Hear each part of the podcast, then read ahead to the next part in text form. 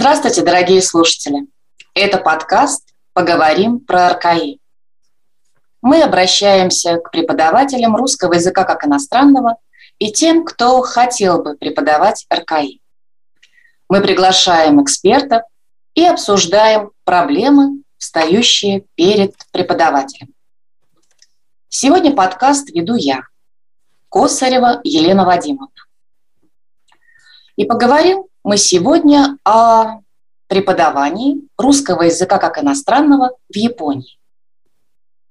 А к разговору мы пригласили Владимира Николаевича Жданова, почетного профессора университета Саппоро в Японии. Владимир Николаевич, здравствуйте. Здравствуйте, Елена Вадимовна. Здравствуйте, все уважаемые слушатели. Владимир Николаевич, я хотела бы начать нашу беседу вот с какого вопроса. Вот скажите, пожалуйста, сейчас русский язык, популярен ли он э, в Японии? Интересно ли студентам изучать этот язык? Кто выбирает русский язык и с какой целью? Вы знаете, я уверен в том, что русский язык в Японии популярен, был популярен, и всегда, пока существует Россия, Япония и русский язык, всегда он будет популярен. Но только надо здесь вот такое уточнение сделать. В каком плане, в какой ипостаси он популярен? Он не очень популярен как э, язык делового общения. Ну, немного популярен как язык бизнеса. Но он популярен как язык ну, духовного общения, как язык э, литературы, как богатый, как язык русской культуры, как экзотический язык, даже как трудный язык, потому что э, у меня бывали студенты, которые говорили, что я стал изучать русский язык, потому что он очень трудный, и я решил, что я преодолею эту трудность. Вот в этом плане он, конечно, э, популярен. Ну, э, о популярности, наверное, говорить нельзя, но к русскому языку обращаются японцы, когда э, приезжает в Японию Николай Касаткин и успешно проповедует христианство, православие. И э, десятки тысяч японцев становятся православными. Именно тогда в Какудате открывается в городе первая русская миссия, появляется первый учебник русского языка. Ну, я не буду останавливаться на истории. Другой пик популярности уже ну, тоже во второй половине XIX века. Опять-таки нельзя это назвать популярностью, но это увлечение русской литературой. Классическая японская литература, она фактически возникла на базе русской литературы. Вот. Э, и первые японские классики, они шли от Тургенева вначале, от Достоевского. Ну, дальше пики популярности русского языка э, были связаны, конечно, с историческими событиями. После окончания Второй мировой войны, даже, кстати, после окончания русско-японской войны э, был определенный интерес к русскому языку, потому что было неожиданно, что победить такого гиганта. Э, вот. И потом, после окончания Второй мировой войны, ну и, конечно, полет Гагарина, запуск спутника, но самый большой взлет популярности – это перестройка. Вот 90-е годы на русский язык был конкурс. Причем конкурс немалый. В наш университет было 6-7 человек на место. Но все это э, быстро прошло. Это было очень... Ситуация менялась. Э, конечно, э, в то время было э, и определенный деловой импульс, то есть э, были устремления деловых людей к России, э, строились какие-то вот там, строился аэропорт, гостиницы, связи какие-то торговые, экономические устанавливались. Но потом как-то это все у нас быстро ушло. Вот что говорить о настоящем времени, за последние в 21 веке популярность Э, несколько уменьшилось. Э, если в 2004 году русский язык изучало примерно 30 тысяч человек, в 10 школах и в 117 университетах, а цифры не абсолютно точные, плюс-минус там возможно отклонение, то через 10 лет уже 1600 человек стало изучать русский язык. Правда, количество школ увеличилось. В 21 школе и в 97 университетах. Я думаю, что сейчас эта цифра стала меньше. То есть количество изучающих русский язык уменьшилось и уменьшается. Но все равно это не значит, что русский язык не будет популярен в Японии. Мне кажется, что э, русским языком занимаются и увлекаются, как правило, люди необычные, необыкновенные люди – ну, потому что трудно, например, услышать, что вот я буду учить русский язык для того, чтобы найти хорошую престижную работу. В этом случае обычно говорят английский язык. Я буду учить английский язык, и, конечно, тогда у меня шансы найти работу есть. Но если английский язык плюс русский, шансы эти увеличиваются. Но если говорить о мотивации, я всегда спрашивал студентов, а почему они стали изучать русский язык. Ну, ответы были самые разные. А, ну, например, потому что я э, прочитал, вот у меня был такой, я э, прочитал очень интересное произведение Носова «Приключения Незнайки». А потом э, большое спасибо Чебурашке и Успенскому, потому что благодаря Чебурашке увеличился сразу поток изучающих русский язык. Тату, а, тоже внесли свой вклад. Плющенко, наши фигуристы, спортсмены, Аршавин, футболисты. У меня был студент, который, который боготворил Советский Союз, который на уроке, когда я его спрашивал, кого вы любите, ну, променительный падеж проходим, что вы любите, кого любите, он всегда э, громко кричал, я люблю Путина!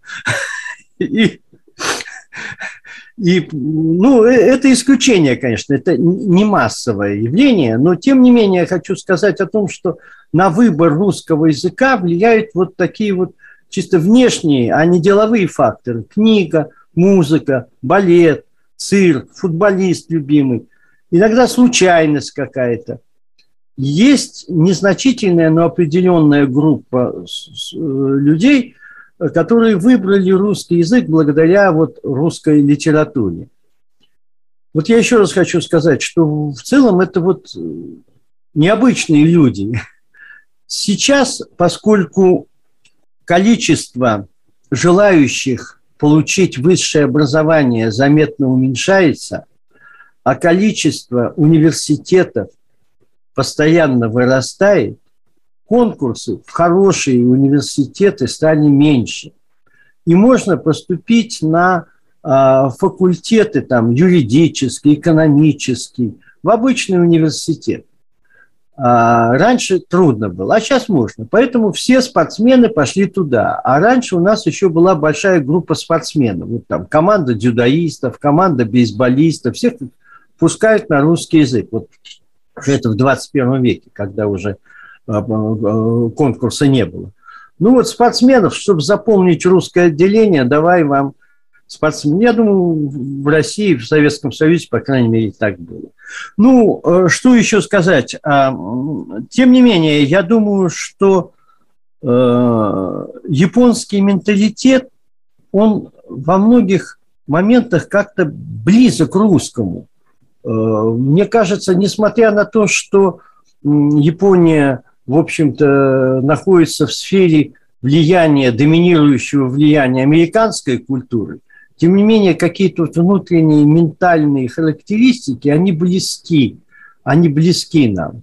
И когда начинаешь близко знакомиться с японцами, дружить с ними, преподавать, и когда студенты для тебя становятся очень близкими, вот, ты понимаешь, что э, невозможно им да к тому же мы еще соседи. На Россию, Россию можно увидеть э, с острова Хукайдо. Невозможно, чтобы русский язык э, не был бы нужен в той или иной степени и в определенном направлении популярен в Японии. Спасибо, спасибо, Владимир Николаевич, за такой исчерпывающий ответ и за яркие примеры. Скажите, пожалуйста, какими учебниками пользуетесь вы и ваши коллеги на занятиях? Это что-то э, ваше, вы пишете или пользуетесь э, вот теми пособиями, которые изданы в издательствах «Златоуст», например, «Русский язык курсы»? Или сами пишете? Все, и одно, и другое, и третье. Знаете, во-первых, я хочу сказать, что э, все учебники не очень хороши. Э, главный недостаток всех учебников, может быть, я не знаю последних, жизнь так изменилась. То есть вот то, что сейчас, как живут наши студенты и как мы живем, живем учебники отражают жизнь десятилетней, двадцатилетней, а то и пятидесятилетней давности. И по лексике, и мне кажется, вот даже по строю, по выбору, вы знаете, у меня вот такая была все время, э, такое было желание, но как-то мне не, не, не получалось это сделать. Вот смотреть наши сериалы и писать живой язык, и на основе этого живого языка посчитать, какие падежи реально используются часто, какие меньше, какие фразы. И на, этом, на этой основе, конечно, не базовый учебник строить, но для, для продвинутого уровня вот надо строить учебник вот на живом русском языке. Ну, в учебниках всех наших, мы говорим, садитесь, пожалуйста. Я ни разу не слышал ни в одном сериале, фильме, что кто-то говорил, садитесь. Все говорят, только присаживайтесь. И много таких примеров можно привести. Что касается непосредственного вашего вопроса. Ну, когда я только приехал в Японию, то э, и в нашем университете, и в большинстве университетов, где русский язык является ведущим предметом, все занятия шли, это русский язык для всех под редакцией Костомарова, и, конечно, русский язык в упражнениях Хавронина и более часто говорите по-русски опять Серафима Алексеевна, учебник Хавронина. Ну, были и свои учебники. Японские преподаватели тоже пишут учебники.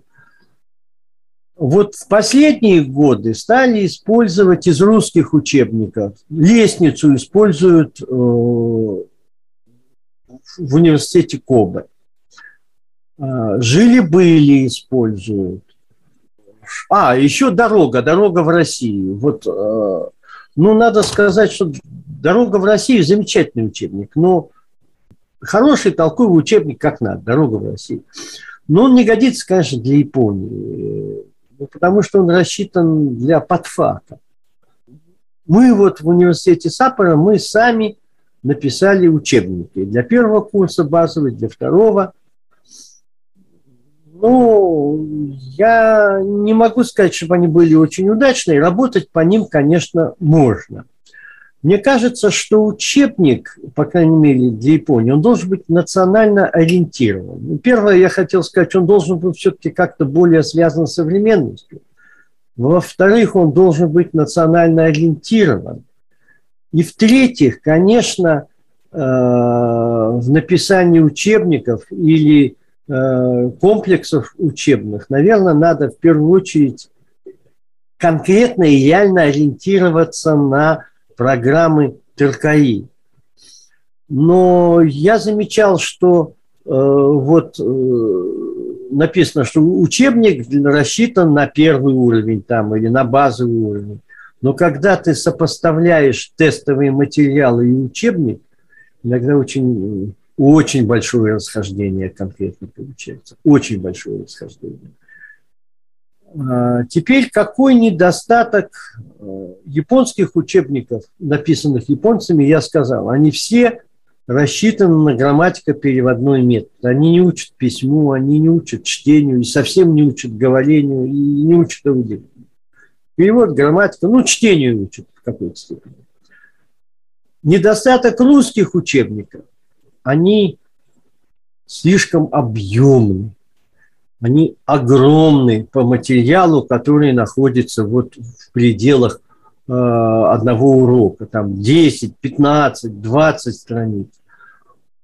Хорошо бы, чтобы материал учебника, урок учебника соответствовал бы уроку, который я даю. А это нет. Он развернуто, там столько всего понаписано, слишком широко, слишком объемно. И э, опять-таки далеко не везде выдерживается вот этот э, принцип э, аудирования, чтения, письмо. Очень нечетко это все выслеживается. И тексты неинтересные. Вот я одно время стал собирать учебники. У меня учебник турецкого, польского, итальянского, много английского языка, французского языка. Я очень люблю Може. Это мой любимый учебник, очень хороший учебник Може. Очень мне нравились учебники и новые французского языка, некоторые, далеко не все. В них пикантные тексты в них есть какая-то изюминка, какой-то неожиданный в тексте поворот. Не просто там что-то в классе идет урок, учитель пишет на доске.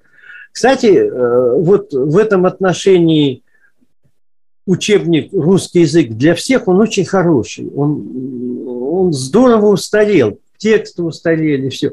Но он очень грамотно и хорошо организован. Там прекрасно дана фонетика – а, вот, и фонетический материал, грамматика, и комплексы. Это очень хороший комплекс. Вот он структурно, ну, он, конечно, абсолютно безнадежно во всем устарел. Но вот мне кажется, что он очень удачно был сделан. Теперь я хочу рассказать об учебнике, который мы сделали. Это учебник «Теремок». Когда я об этом учебнике рассказывал на а, конференции в МГУ меня э, все ведущие преподаватели, ну, там не ведущие обычно, меня обсмеяли. Это что это такое, что детский сад какой, фу, какая ерунда. О чем, что вы там нам в МГУ рассказываете, детсадовское что-то. А это оказался, вот я написал около 10 учебников. Ну, конечно, здесь все пишется в соавторстве – и трудно сказать, что я написал, потому что там 10 авторов написано, вся, вся, вся кафедра туда подписывается. Денег я, конечно, только за теремок получил. Э, это для университета учебники. Вот. Но единственный учебник, вот, который более или менее, я считаю, удачным, это вот этот теремок. И он был написан непосредственно по заказу Министерства образования Японии. Был заказ такой. Это учебник для э, школьников, э, преимущественно для Хоккайдо. Потому что Хоккайдо считается, Хоккайдо – северный остров, и здесь считается, что здесь вот из иностранных языков, исключая английский, превалирующее место занимает русский язык. В чем, э, так сказать, почему учебник относительно удачный? Потому что весь, все построено на одном материале. В начале лексическом, лексическая база одна везде идет. Она крутится все время. Вначале словарь дается, потом речевые модели. Потом эти речевые модели даются в диалогах. И потом э, они идут на перевод. Потом они идут, они идут на чтение, они идут на письмо. То есть вот один и тот же лексический материал, он проигрывается на всех этих уровнях. Может быть, это скучновато покажется там для поляков. Поляки любят читать новенькое. Для французов может это утомительно показаться. А для японцев это то, что надо. Вот. И это застревает в головках, потому что ты вначале это перевел, потом это прочитал, потом это сказал, потом на эту тему поговорил, ты это послушал, ты это написал. Ну, чуть-чуть меняясь, конечно, не совсем одно и то же. Эту мою идею поддержала Серафима Алексеевна Хавронина. Она, Серафима Алексеевна, одобрила эту идею, поддержала. И она действительно работает. Недостаток этого учебника заключается в том, что грамматики нет, почти нет. Но это была японская установка – поскольку все время это везде грамматика, грамматика, то неожиданно министерство сказало, дайте учебник для разговора, чтобы не было грамматики. Ну, русский язык преподавать без грамматики абсолютно невозможно. Конечно, там грамматика есть, но она сведена к минимуму. Это очень большой недостаток этого учебника. Да, интересно японские учебники. Японские учебники, я о другом хочу сказать. Они крошечные по размеру. Это маленькая, тонюсенькая книжечка. Э, один, на один урок идет полторы-две странички. И вот сенсей умудряется один урок, вот он, он, он вещает, поет, рассказывает, распространяется. У него хватает этих двух-трех страничек на один урок. Скажите, пожалуйста, вот как мы э, хорошо знаем, для владения языком нам необходима практика. Вот где японцы, находясь вне языковой среды, сейчас могут получить такую практику? Ну, ну, конечно, они могут получить со своими друзьями по онлайн, например, на всяких курсах, на, на, все это ясно. Но вы знаете, я хочу сказать, вот э, немножко отойти в сторону от вопроса. Э, очень важно, конечно, вот это общение, и у нас оно было в нашем университете, оно очень хорошо было налажено. То есть я регулярно приглашал русских студентов, которые учатся э, в Саппоро, э, на свои семинары. Обязательно была встреча с русскими людьми. Но могу похвастаться, помимо студентов, я всегда ловил каких-то великих людей. Ну, например, у меня был писатель Владимир Сорокин, у меня был поэт Плигов, у меня был Шмелев, вот э, автор Пушкинского дома, экономист. Моим хорошим другом был иллюзионист Эмиль Кио. Он в Японии года два или три был, выступал, и он несколько раз приходил ко мне на семинары. Что касается вашего конкретного вопроса, ну, да, я еще раз хочу вот немножко отвлечься. Сейчас вот э, чем хорош современный момент, э, он хорош тем, что, может быть, он в какой-то степени и плох, тем, что какая-то вот э, национальная идентичность, она слегка размывается. А, и люди становятся ближе друг к другу. Международные какие-то контакты, связи, они благодаря интернету, они э, становятся сильными. Когда я первый раз приехал в Японию, вот в 80-е годы, меня предупреждали, знаете, вы же иностранец, студенты могут вас испугаться, вот вы знаете, вот как это вы такой то гайджин называется, появится огромный гайджин, девочкам страшно будет. И были большие проблемы с фонетикой, с русскими словами. То есть вот настолько, он маленький университет, люди из деревни, вдруг какие-то «здравствуйте», вдруг какие-то слова, звуки. Страшно, кошмар, иностранец огромный. Вот это все давно исчезло в прошлом, ничего этого нет. Э, общение легкое, у всех появляются русские друзья – очень важно вот в ответе на ваш вопрос сказать, что не я, а очень хорошая одна преподавательница японская, она давала такое задание.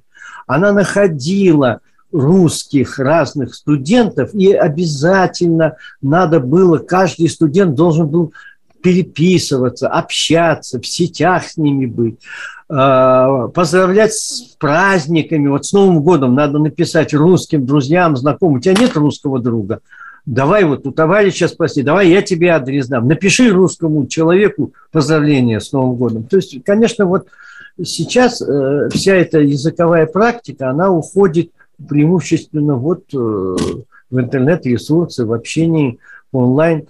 Э, ну вот, наверное, это. Спасибо большое, Владимир Николаевич. Владимир Николаевич, вот еще такой вопрос. Вот у вас богатейший опыт преподавания общения э, с японскими студентами. Скажите, пожалуйста, вот какие советы вы можете дать нашим коллегам, молодым коллегам, которые в своей профессии делают только первые шаги, но хотят работать в японской аудитории, может быть, даже и в Японии? Какие особенности национального характера необходимо учитывать? Вот вы уже обращали внимание сейчас в ходе нашей беседы на некоторые такие моменты. К чему должен быть готов преподаватель РКИ? Ну, во-первых, надо сказать, что у, для японских студентов характерен такой конкретно логический тип мышления, конкретно практический, конкретно логический тип мышления. Но вот поэтому, когда в некоторых заданиях ТРКИ было такое, э, какой карандаш вы подарили своей сестре? Совершенно в. Какая сестра? У меня нет сестры. Какой карандаш? Почему я ей должен его дарить? Вот э, нужно конкретно... Э, японские студенты очень любят конкретно опираться на текст, на опора должна быть. Но в то же самое время задача преподавателя постепенно убрать эту опору чтобы он научить его самостоятельно мыслить. То есть вначале, да, но нужно вот... Японские сенсеи все подробно-подробно объясняют, раскулдыкивают, вот все, вот даже спасибо рассказывают, что это спасибо, Бог и все такое. А, спасибо. Вот. А я, например, делал такой эксперимент. Я э, говорил, вот по улице бежит кудлатая собака. Вам понятно? Я не, ничего не понятно. Как непонятно? Ничего не, ничего не понятно. Почему ничего не Собака понятно, понятно. Бежит понятно, понятно.